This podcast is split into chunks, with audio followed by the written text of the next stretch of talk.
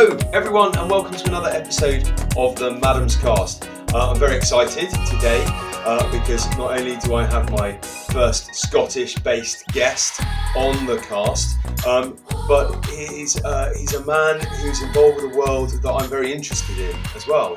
And I found about him, uh, found out about him uh, through a through a very interesting book by a lady who's written all about the food of the Highlands. Um, and we'll come to her maybe a bit later on, uh, Ghillie Basan, and hopefully get her on as a future guest. But for the time being, I'm really hoping is that the creator or founder of uh, Gigha Halibut is at the other end of the line. Alistair Barge, are you there? I am here, Tim. I am. I am. Well, that's that's the first tick off the list. We haven't had a terrible technical glitch. We've managed to get going, so so that's a good thing.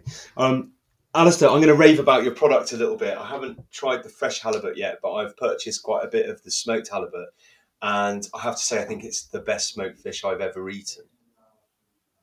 Yeah, well, um, I would I would agree with you, um, Tim. Um, I would get into the fresh stuff uh, as well as the smoked, um, and the product is is really why we're why we're doing it and why we're still doing it, why we started doing it in the first place. So, um, if you'd like me to go into why we're doing it a bit more, I would do that if you would like that at this yeah, stage. Yeah, yeah, definitely. Yeah. So what I'm going to do is I'm going to say I will. I, I and part of me wanting to have this conversation with you is that I am working a little bit with a, a couple of restaurants up here. One of them in particular in Burghead, the Bothy. Big shout out to those guys. Um, we'd love to have some of the fresh halibut. So I, another selfish reason for me wanting to have you on the podcast is that I can chat to you about how that works and hopefully get some sent over. But I mean, Alistair, first of all, what I always like to do with people at the beginning of the Maddams Cast is just get them to give us a little snapshot of how they've got to what they're doing. So I'll end the story. You're farming halibut on the uh, on the west coast of Scotland, is that right? On the west of Scotland, on the island of Gigha. But uh, just to take you back a wee bit, the story starts 50 years ago, and we started on Loch Fyne uh, doing trout, and then we then we moved into salmon, and we did salmon on land, which was quite unusual at the time. Wow. Everyone else was going cages, and we we went on land. So we developed on land uh, farming of salmon, and it was an extremely good product um, but we couldn't compete with the the cage farming that, that grew quite rapidly. Mm. So we soon had to start looking for other species. Um, and this is a sort of about 20 years later. So we started in at the 1968. So 20 years later, we were starting to look at other species other than salmon or trout. Um, so we looked at lobsters and cod and turbot and uh, we looked at halibut and we evaluated all these species, and halibut ticked uh, ticked all the boxes. Yeah, because um, it's it an amazing fish, halibut, isn't it? I mean, yeah, you know, yeah. I, I, don't know. I mean, uh, lots of fish that a lot of people haven't eaten, and I think in terms of the wild stocks, that's probably a good thing. But I, I, love halibut. I think it's incredible. I'm sorry, I've interrupted. Uh, I've yeah, interrupted. Yeah. Carry on, carry but, on. But the the attributes, the the boxes that we we ticked was that it was already a premium premium product. Uh, so if you're looking for a farm uh, farming species, you want to start with something that's a premium product. Um, there was a declining fishery, so so the market was looking good for the future. Um, it grew well in these in these waters. Um, it survived well. So it, it, ticked all the boxes. It's a good uh, yield, the flesh yield. So you weren't growing too much head and bones. Mm-hmm. Um, you weren't using valuable resources to grow stuff you couldn't use. So it ticked all the boxes. Um, so the next question that you should lead on to is is why isn't there more then, Alistair? And really, um, it was much more difficult much more difficult than we thought uh, to grow the to grow the halibut. And the reason that it was difficult was that we were moving into a saltwater species from freshwater, which was quite easy. Freshwater salmon and freshwater trout were quite easy uh, in the hatchery side of things, but the saltwater hatchery was very, very tricky. Um, so that took quite a long time to to overcome. Uh, we thought we were going to do it in a couple of years. It probably took uh, 20 years, and we're still working it out. And that's really why there's not more halibut farms because the uh, very early stage was very tricky. But the later stages are, are very good. It's a very uh, farmable fish. It enjoys um, enjoys the environment, the tank environment that we have. If you're a flatfish, you would rather be living on the bottom of a tank than the bottom of a of a cage. Mm, mm. Can I just sorry to interrupt, Alistair? Can mm. I just dive into the the beginning phase in the hatchery? Why it was so difficult? So. Um, in my head, you know, you just get the fertilized fish eggs, you give them the right habitat, and they hatch. I mean, obviously, that's a novice's idea. I mean, so can you just give me, uh, for example, one specific problem that's harder than it would be, say, with marine salmon? Um, it's the cycle is is longer. So you have a, a yolk sac stage where you have a little egg that hatches in the, and you've got the yolk sac on the on the larvae, and that stage is about a month and a half mm-hmm. uh, before you start first feeding, um, and then you're trying to first feed with a, a live prey that you've grown, a zooplankton that you've grown. So there's there's so many hurdles to get over um, and stability. If there's if, if the temperature varies, the salinity varies, anything varies, it affects the it affects the larvae, and wow. so you're trying to protect this this tiny wee larvae in your system from the outside world. You're actually trying to protect it from the outside world and instability, bacteria and things, um, but you can't grow it in a aseptic system. So you're you're looking for friendly friendly bacteria to help you grow these fish. So it was just much more. It was much more tricky than we thought in the first place, sort of thing. But it's persevered. It. We persevered, and but as I say, that's why there's not uh, an enormous amount of halibut on the in the market, sort of thing, because it's not easy. The accountants don't like it particularly because it takes longer than other fish. So they tell people not to grow halibut because it takes too long. But the market uh, says, please, will you will you grow as halibut? Yeah, so, yeah, yeah. And and um, uh, I have some friends who are accountants. In fact, my accountant is very friendly. Um, uh, but I wouldn't put them in charge of my dinner party. Uh, I'm yeah. not sure, not sure that would work out. Although, yeah. actually, my accountant uh, really good grows all his own vegetables. Amazing. So maybe he would be a good one to have. Yeah, but I, I, yeah. I, I, hear you. I hear you on that one. Amazing. But we we started we started as a hatchery, Tim, and then we thought we were just going to be a big hatchery supplying this enormous industry, but then we realized it was very difficult, and to grow our business, uh, we had to integrate and start the on-growing process. So we didn't produce as many little halibut as we wanted. So to develop the business, we had to to grow them, and that's when we moved to the island of Gigha um, to grow to on grow the fish. So that's when uh, Gigha halibut as uh, was born, and that was in 2006 or 2007. So we started on growing them ourselves in 2006, 2007.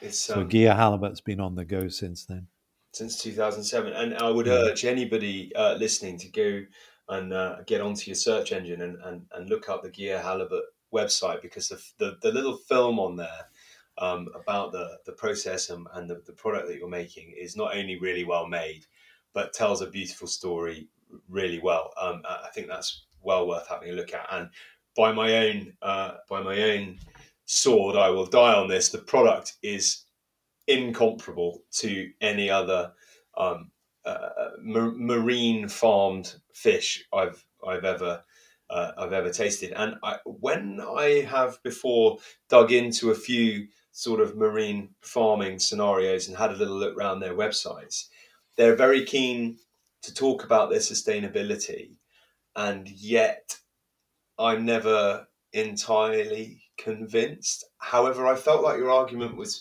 was pretty watertight. Um, watertight. We're trying. We're trying. Uh, we're trying our best. I think we've we've still got a bit a bit to go. I think there's there's areas. Um, I think COP COP 26 and things has, has has made us look at ourselves even more. Mm-hmm. Um, how do we get to net zero? I wouldn't say we're at net zero yet, but um, we're we're well on the way.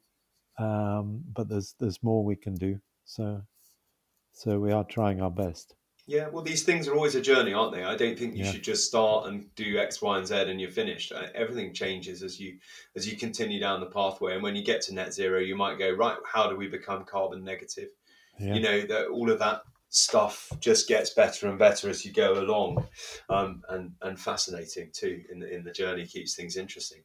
Well, Okay. Um, that's that's a brilliant potted history, Alistair. Thank you very much. I feel like uh, you've given us a good a good background um, of of how you got there. And then I would just sort of point out that I, I noticed on your website earlier that you you won uh, a BBC Food and Farming Award back in 2014.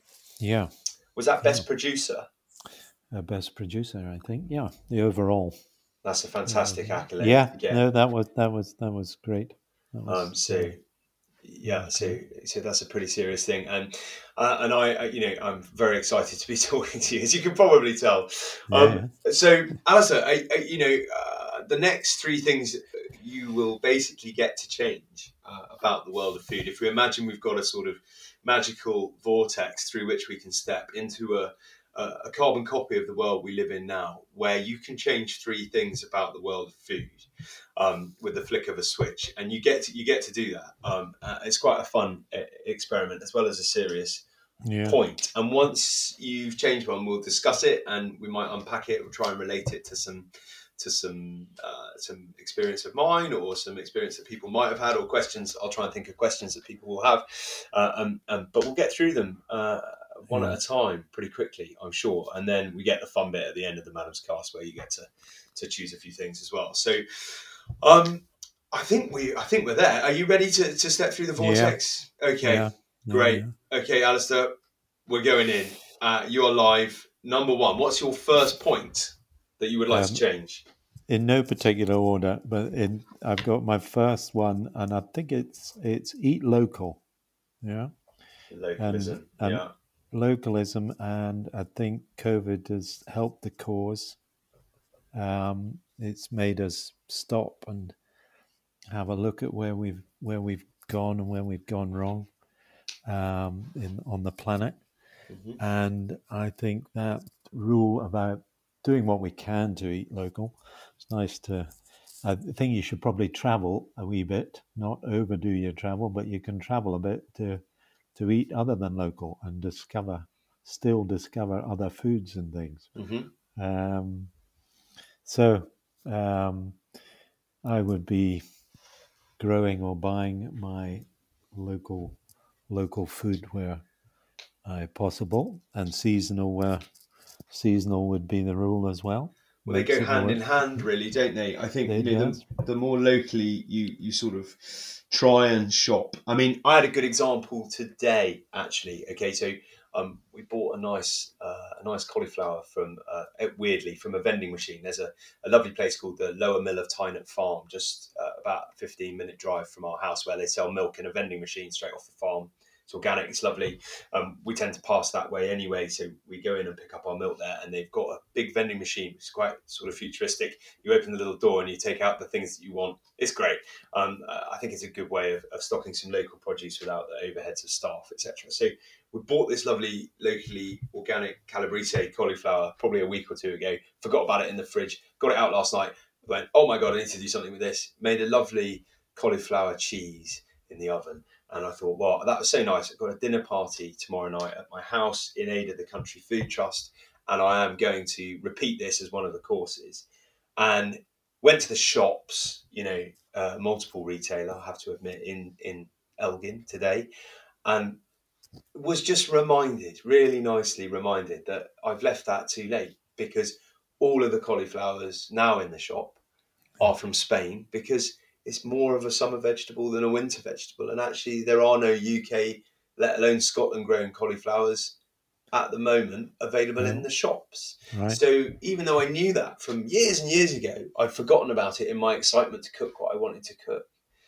Mm. So Yeah, no, and cauliflowers will come along at the right time, and you'll gorge yourself on them yes, and think you don't want another cauliflower, and then they'll come back again. the next time next year. So, is there a good food growing community on Gigha then? Um, how do you manage to eat uh, eat locally? Um, we we grow we grow quite a bit of our own food. I'm actually on Loch Fyne. I'm not on Okay. Gigha itself. I'm, Okay. I'm on Loch Fyne, so I'm at the hatchery. The hatchery is on Loch Fyne, and the on-growing uh, farms uh, on Gigha. So, but Gigha uh, is a fertile ground as well. So, but here where we are at Otterferry on Loch Fyne, we try and grow grow our food. Um, I've got I'm on a small small hill farm or a uh, smallish holding. Um, so we have a cow, we have sheep, um, we have polytunnel, and uh, we can do most of it ourselves. Um, but I think it's just making the rule that you try and do it ourselves. But everyone can grow a bit of food somewhere, Yeah, Uh, yeah, and you can certainly buy buy only local food. So yeah. so I'm the consumer the consumer is in control um, but i think it would also i mean you're trying to turn the clock back um, into sort of regionalization where Mhm. your food would develop on a regional a regional basis your rec- old recipes were sort of regional recipes where from valley to valley recipes for cheeses and things were were different valleys and different populations were were doing it. Now we're all sort of globalized and doing the same thing. So, Yeah. pretty- You scratch the surface of that globalization, though. There is a thriving um, food community just underneath it, and I think you know it's very easy actually. And someone will be sitting out there listening to this, Alistair, going, "Well, that's all right for him. He's got his hill farm and his own sheep and his vegetable plot, and I live in the middle of a town in wherever it is, and I don't have I don't have the access to the land or the money." But actually, I think often that's that's true. Those are all fair arguments, Yeah. right? But everyone can have a window box definitely Yeah, everyone can make the choice to i mean here's one thing that i always say to people is okay if you're forced to forced to shop at the supermarket this doesn't make it more local by the way but if you're forced to shop at a supermarket buy stuff that's out of date Mhm. go and buy all the vegetables that are out of date because they're going to get thrown away or, or, or, or whatever anyway. Uh, and then at least you know you're getting a bargain, and at the same time you're helping the system to to not be wasteful. So that's a slightly different point. But I think you know everyone can do something, and it's interesting. The more you do, the more you connect with things you hadn't realised were there. Your priorities shift, and you realise that actually maybe maybe spending a little bit more of your income, whatever that is, on food that's better for you or more local and less environmentally damaging just becomes a and better and you'll you'll probably end up buying better stuff and not eating as much of it meat or something you'll you'll buy your pasture fed meat from the local farm or whatever and yeah. Yeah now Um, there is something that's carbon negative. Um, i think Yeah. that's a fascinating conversation. Localism is one that has, has popped up many times. Um, Yeah. and i think for me it's always the way i like to finish that little bit of chat about localism is you know let's find a positive way for everyone to make one little step towards that. And if that is currently you go into a big multiple retailer and you just buy apples uh, uh, from anywhere you know just make sure that the logo on those apples is british. Start you know start there because you know even that little change will will have a knock-on effect and it will gather. Have you got any tips where, where would where would you recommend someone started? Um it's where they where they what Tim? where, where they would start their journey back towards a more local um, food system I think they just have to look at the look at the labels for what they're buying, and Yeah. and uh, uh, look around for allotments and window boxes and city farms and whatever, wherever you are, wherever you are. brilliant. Yeah, just get interested and you'll find the people out there, especially with social media these days. It's all kicking off. Um, great, brilliant first point, um, and no argument from me on localism. Totally with you. So Right. that's journalistically easy for me Yeah, because yeah, uh, yeah, I, I can't I can't argue with that. I got I got a feeling I'm going to struggle to find things to argue with you about, Alistair. Yeah, we'll, see. No, I think we are. Yeah. I might be able to play devil's advocate at some point. We'll see. No, no.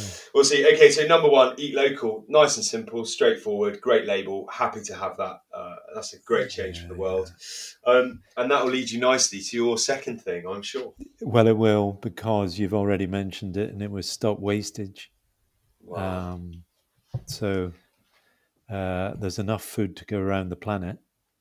If we stop wasting it, we've got more than a third of us are obese and and uh, more than a third of us are starving. So there's there's a balance there. Mm. Uh, there is enough to go around if we if we if we do it do it properly. Uh, yeah. And support the overseas.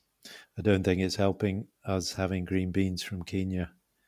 Uh, I don't think it helps Kenya, and it doesn't help us. Um, I agree with you, and actually, that's a um, that's a difficult conversation sometimes to unpack uh, because yeah. I remember once, in fact, having a conversation with a lady who was like, "Well, well, don't be ridiculous. You know, it's good to support developing countries," and I, unfortunately, perhaps argued with her a bit too strongly for the situation we were in, and I said, "Well." How is exporting an unsustainable food system to someone else for a short term profit helpful for them? That is just encouraging them to land themselves in the same situation, uh, only worse, a few years down the road. Um, and, and, green beans is, it, from Kenya is unfortunately the totem pole that always gets gets dragged out. I would I would I would wave the stick for Peruvian asparagus, Mexican yeah, Mexican salads, um, avocados, and all, all sorts avocados, of other things. Yeah. Um, yeah. But wastage. Now I'm going to try and be clever here and bring this back to your product. So I agree with you that wastage is bad. That's why I like aquaculture on the face of it because if you're farming a high level, high value protein and it's a cold blooded animal, it is immediately more efficient in some respects than in terms of, of weight gain and, and food in, as in uh, weight out. It's more effective than growing on, on the whole um, warm-blooded animals. That's not to say that we shouldn't eat warm-blooded animals from sustainable systems. We absolutely should, and, and they're part of the grazing ecology. It's a good thing. But that's one of the charms. It's often one of the things that uh, aquaculture as a whole likes to sell itself as, which is we're so much more efficient because we're doing cold-blooded animals. So, can I ask you a technical question for the for the for the fish farming geeks out there? What what's your food conversion ratio, and are you taking advantage of waste food from other industries within your food mix? Yeah, our uh, our FCR, our food conversion ratio, is between one and two. So, um, like it to be nearer one than two, but we're probably nearer two because of the length of the cycle and things again. Okay. Um, if we were a shorter cycle and the fish was growing faster, and um, we might have a better FCR. So it, it's taking a bit uh, a bit longer than than than other fish. Um, we're um, as I said earlier, we, I mean, we wanted to be more sustainable than we are. Mm-hmm. Um, so we're still there's an element of fish meal in the in the diet, element of trimmings meals from uh, from waste from the pelagic industry. Mm-hmm. Uh, there's cereal. So um, you're taking you you're you're taking fish that people don't really want to eat, and you are making it into the fish that people do uh, want to eat. So that justifies my conscience a bit. It's not ideal, um, but uh, the the fish meal is coming from sustainable fisheries. Inverted commas, I would say. Um, yeah, yeah, no, I, I, um, there is somewhere I think languishing on the internet. Uh, I, I remember when the Danish fish meal industry was given its MSC certification, yeah, which was yeah. to be uh, applauded because it had been terribly unsustainable, and now it was sustainable, and they'd done a lot of work to get there. I did write a rather angry and perhaps slightly revolutionary piece for the. Um, uh, for the ecologist online at the time about uh, labeling, you know, about greenwashing. But uh, I yeah. actually I have grown up a bit, I guess, and I'm a bit more rounded. And I agree with you. I think, you know, perhaps people don't want to eat blue whiting and sprats. And if we can turn them into halibut and, you know, trout and things and get good food conversion ratios out of them. So if you're between one and two on the FCR, can we take 1.5 as an average and say that, that for the layperson out there, that means uh, that for every 1.5 kilos of feed in, you're getting a kilo of fish out? Yeah.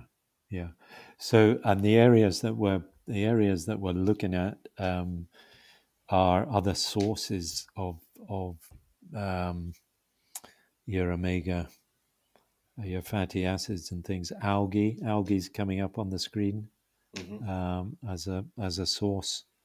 uh, of of oil to go in the diet rather than fish oil. Um, fish oil is probably more limiting than fish meal, um, and there's a, there's a limit to how much vegetable uh, protein and, and vegetable oil that you can use in your food, Mhm. or you'll suddenly get a halibut tasting like a Brussels sprout or something. Yeah, you, yeah, you, yeah. you you you want to maintain uh, fish some fish in the diet, um, but enough to make it as sustainable as as possible. People would and you what your cereal. I mean, people would say that your fish meal is more sustainable than a soya going into your your fish, your Yeah. the cereal base Yeah. or the vegetable base. So it's a blend, and um, I say it's something where we're not bad, but it's something we're working at and and and looking looking at all the options for the future. Um, single cell proteins, uh, insect meal. Uh, there's there's various other sources to look at as long as it doesn't affect the product at the at the end as well. So it's a balance, making sure we don't we don't lose our product, the Yeah. quality of our Yeah. of, of our of our product. Um, I think on the other bit of the wastage, it's um, uh, using every bit of the fish uh, that we can, the Yeah. product that we can. Um, we've got a project on the drawing board which uh, we put for funding, but it didn't get the first round of funding. But that was looking at um, taking our fish guts and seaweed from the farm Mhm. and uh, making it into a digestate through an anaerobic digester. And then once you had the digestate, you would grow your insects for your insect meal. So you would have a circular. Wow. So we haven't quite got there, but we're we're working working on that one. That's so the that's sort of that's the sort of circular thing. yeah, that's the sort of 15th century monastic carp pond um, Yeah. model, isn't it? That, that sort of Yeah. circular circular farming. I really Yeah. like that idea. And then I think there's on a basic level, um, once it gets to me, shall we say, once it's in the in the hands of the consumer. I don't like the word consumer, but once it's in hands of, of the consumer, um, there's a brilliant guy who, who's done a lot of work with fish offal and fish carcasses and stuff. He's called Josh Niland. Um, he's a, a chef over in the um, uh, on the on the other side of the planet, but he's got some amazing stuff. And I remember, you know, working through some ideas with roasting fish bones to make them crispy and Yeah. using the skin to make a powder. And fish offal is something we're very afraid of in this country. I don't know what what halibut um, what halibut offal's like, but I would imagine the livers are quite good, are they? Um, e- liver milk, yeah, Mm. yeah, yeah. It doesn't actually do it for me, but it does does it for does it for some. Uh, but even even the halibut liver oil, I mean that you should be taking your capsule of halibut liver oil if you're not cooking it in your in your in your food. So we should be. Some people are taking the livers, um, but so we, you wouldn't put that into your digestate. You would take your Mm. take your take your liver out. So I could do with taking my liver out from time to time, giving a little rinse. Yeah. Anyway, um, that's more of a personal problem. Uh, so uh, that's brilliant. Okay, eat local. Number one. Number two, less waste. Um, it's there's some phenomenal figures out there about waste. There was a guy called Tristram Stuart um, who did a book called Waste Uncovering the Global Food Yeah. Scandal, uh, probably a decade ago now. And anyone who uh, who would like to learn a bit more about waste uh, within the food systems of the world would would find that a very good place to start.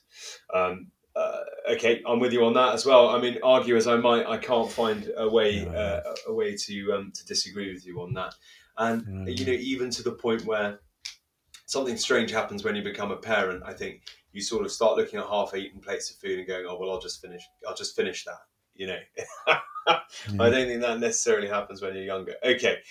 Um, well, we're flying through these, Alistair. This is great. Uh, I would like to ask you now, or invite you to give me your final, final Final thing you can change. Although you've pretty Yeah. much fixed the world with eat local No. and stop waste.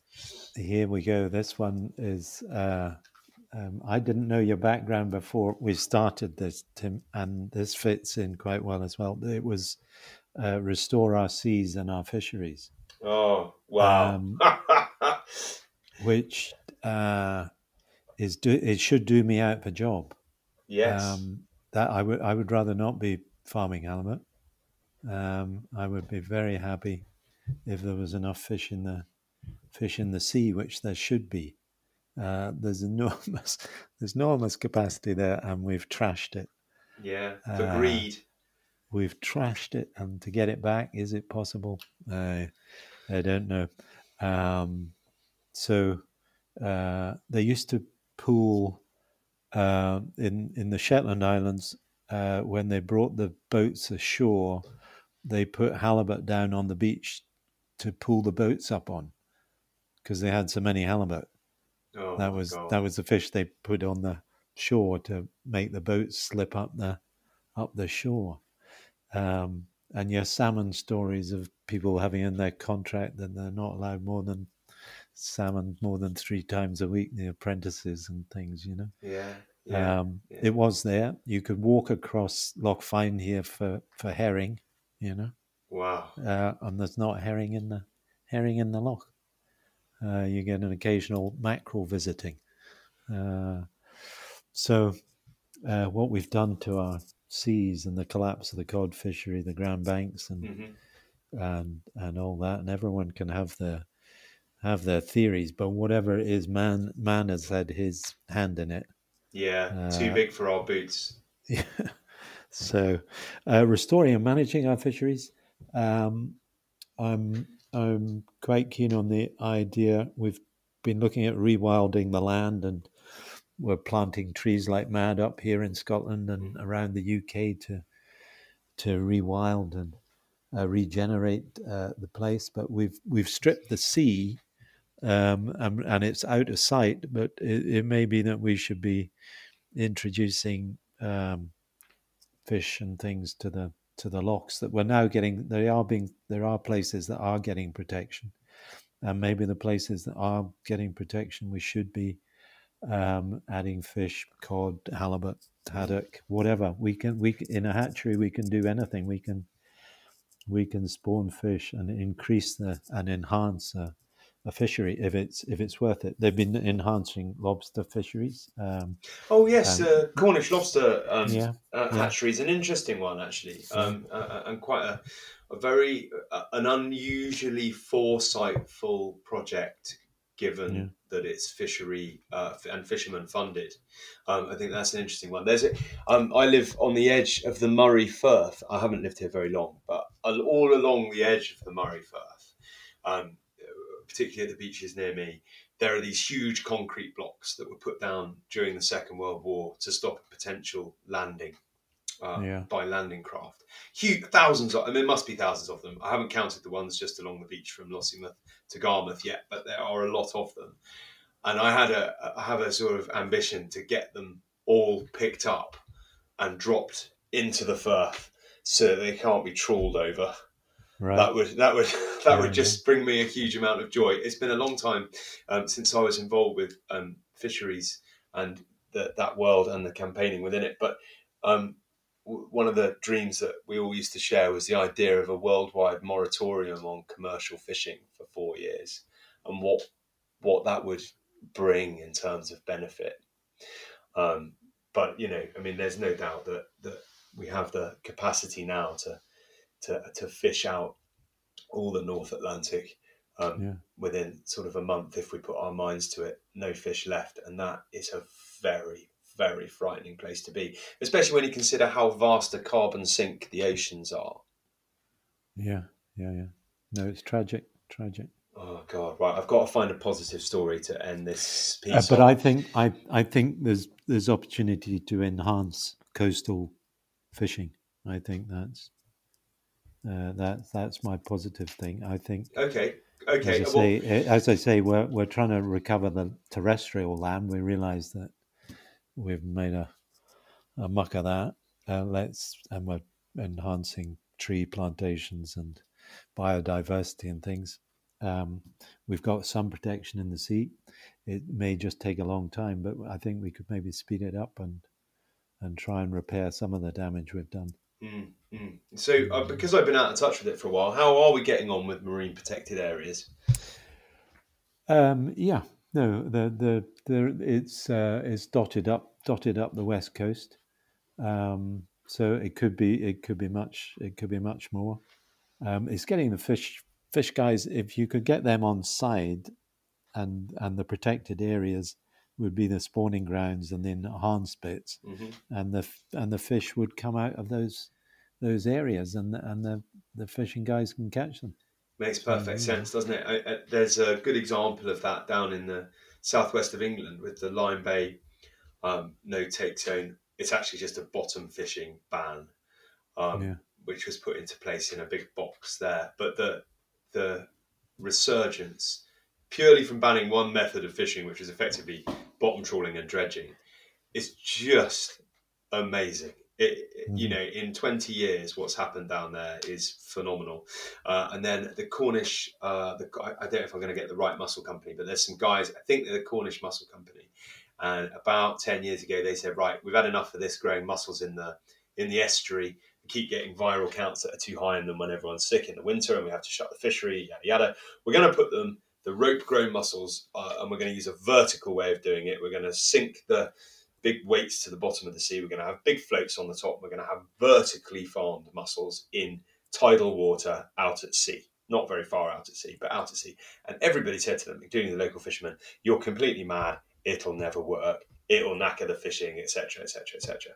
Well, it turns out that what you do there is you create an amazing habitat, uh, fish lover feature. Before you know it, and because you can't drag a trawler through it, not only are you growing these incredible mussels, but you're providing onward environmental benefits. The mussels are cleaning the water; they're a net gain for the world. Full stop. And then you've also got other fish coming to hide and live within this natural or unnatural reef that you've created with your vertical mussel farm. I mean, it, it, it, when it's not difficult to go out and find interesting, sustainable, and innovative ideas within aquaculture and within um, fisheries management. Yeah. But at what point do they become the norm? You know, that's what I'm struggling with. Um, but I would be I'd be very happy to be out of a job Yeah, as a fish farmer. good for you. Well, don't don't give it up just yet. No, I won't give it Uh, up. we, love the halibut, so so please Yeah. don't give it up just yet. And and actually, it's quite nice because you've effectively put halibut back on the menu for me yeah, yeah, uh, because it's been off the menu for quite a while uh, uh, because of the depleted natural stocks in the wild. Well, well, it used to be a call from from five days out that I've got halibut on board. Do you want it? And then it would be landed in Grimsby, and then it would be in your restaurant three days later. So it would be ten days old by the time it got to you. Mm. And the the beauty of the farming process is that your fish are harvested and iced straight away, and they're with the customer in thirty six hours. Okay, so and you, and you and you don't actually want it earlier than that because it's just uh, it's just au point when Ah. it's for 40, 48 old 48 hours old. So, There you go. Because I was going to be my next question. You've beaten me to it. We used to buy these Mm. hand dived um, plaice, diver speared plaice, uh, when I was down in the West Country uh, from time to time, and they were only were they as you know fine example of places you remember them being great big fish, um, but they were also uh, way too fresh. And if you tried to Yeah. eat them in the first three days, everyone would complain that they were tough. So I, my next question, which I think you've already answered, was: Is there a sweet spot? I mean, can you have the halibut too fresh? You've already answered that, yes. And uh, is it is it a toughness thing? Are they too tough? yeah, I think it just uh, uh, your your rigor and things is still coming out of it and things. hmm Uh, you don't want to eat something in rigor No, no. uh, before or after, I would say. Um, but then it's keeping qualities. Uh, again, it's amazing that it's the core temperature is down to one and a half degrees in four hours or something, and and then you're sitting in a in a well refrigerated kitchen or something, and it, it lasts for, for a long time. Oh, It's that's very exciting. It has amazing keeping qualities. And and what do you do? Do you send them out whole? We send them out whole. Once you cut into once you cut into the fish, your shelf life starts ticking.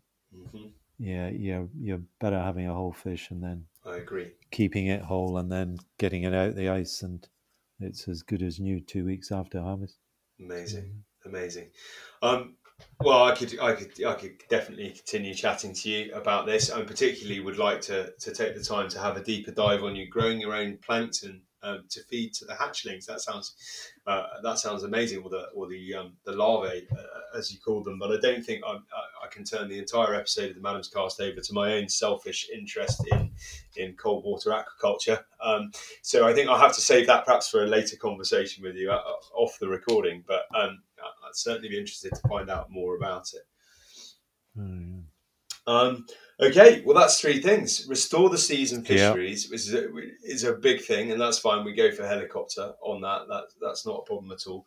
End food waste and eat local. You've gone for three things that are very very close to my heart, which is yeah. uh, miraculous given that you didn't, yes. didn't know my background before we spoke to. So that's that's not only good, hmm. but but a joy as well to hear.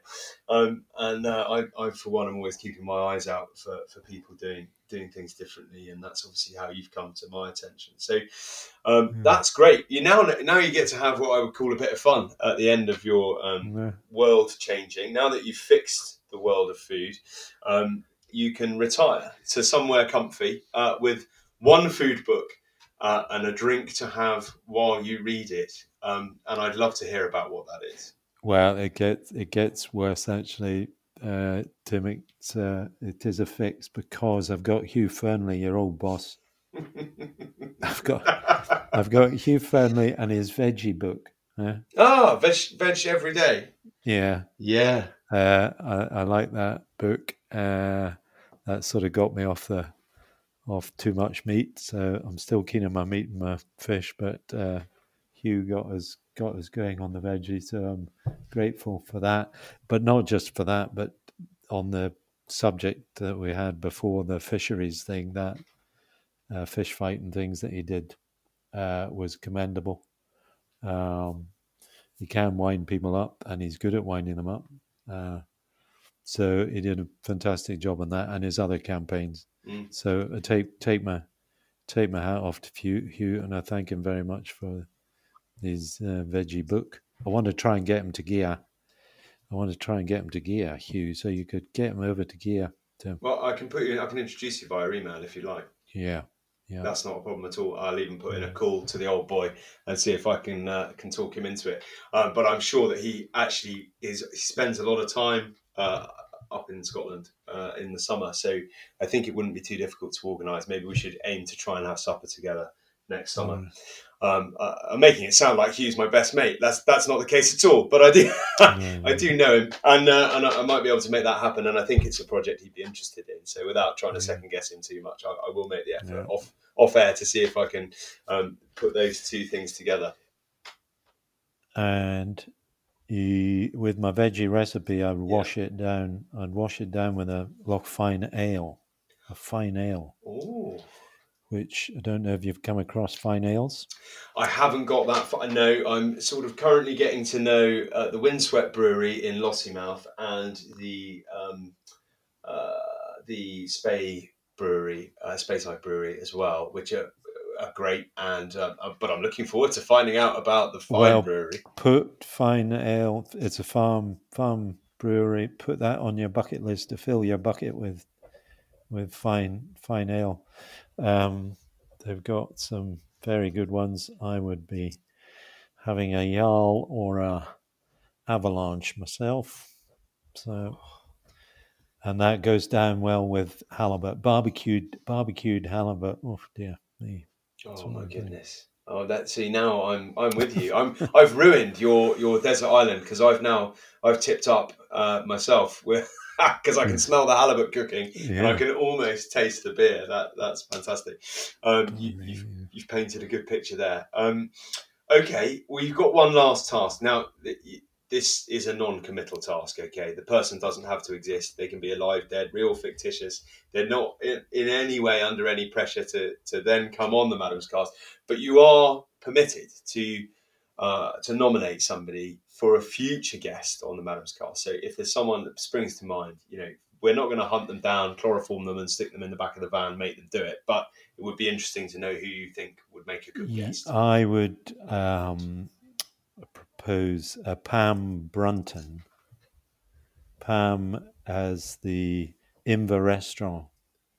Ah, Uh, have you? And that she's just up the road from us here, and um, so that's somewhere uh, I've been trying to get to and, Yeah. and continually failing to do so uh, because I Uh, live on the wrong side of Scotland. But and Pam and Pam covers all those subjects that we've we've talked about, the local and the wastage, and you know everything that we've talked about. She's uh, a champion, and um, she's been using Gigha halibut since since she started uh, the restaurant, which must be seven or eight years ago. She's had Gigha halibut on every night and eats every bit of it, the head, everything. Everything gets gets used. She's onto the liver and the roes and everything, and she does that with with all the products, and it's all local, and it's extraordinary um, what she's achieved and the flavors that you're. It's an experience. Your palate's not quite ready for things, and you don't know what you're going to taste, and your palate gets a shock, and it likes it it likes what it tastes, but it, it doesn't know what it's going to taste because you haven't tasted it before sometimes. amazing. Pam So- Brunton, right. Well, she is Pam- definitely going to get hammered. Pam at Inver Restaurant. So, Uh, and they're well worth a follow on Instagram, actually, uh, dear listeners. Uh, um, Restaurant doing some some great activity on there, talking about what they do, and they've got a little bothy as well. I think that you can go and stay in. yeah, yep, yep, yep. No. Okay, Mhm. excellent. And uh, actually, while we're on the subject of Instagram, uh, it's a good place to go and find out a little bit more about Gigha Halibut and have a look at your product. And as I say, the film on the website is a great place to, to have a little look at as well.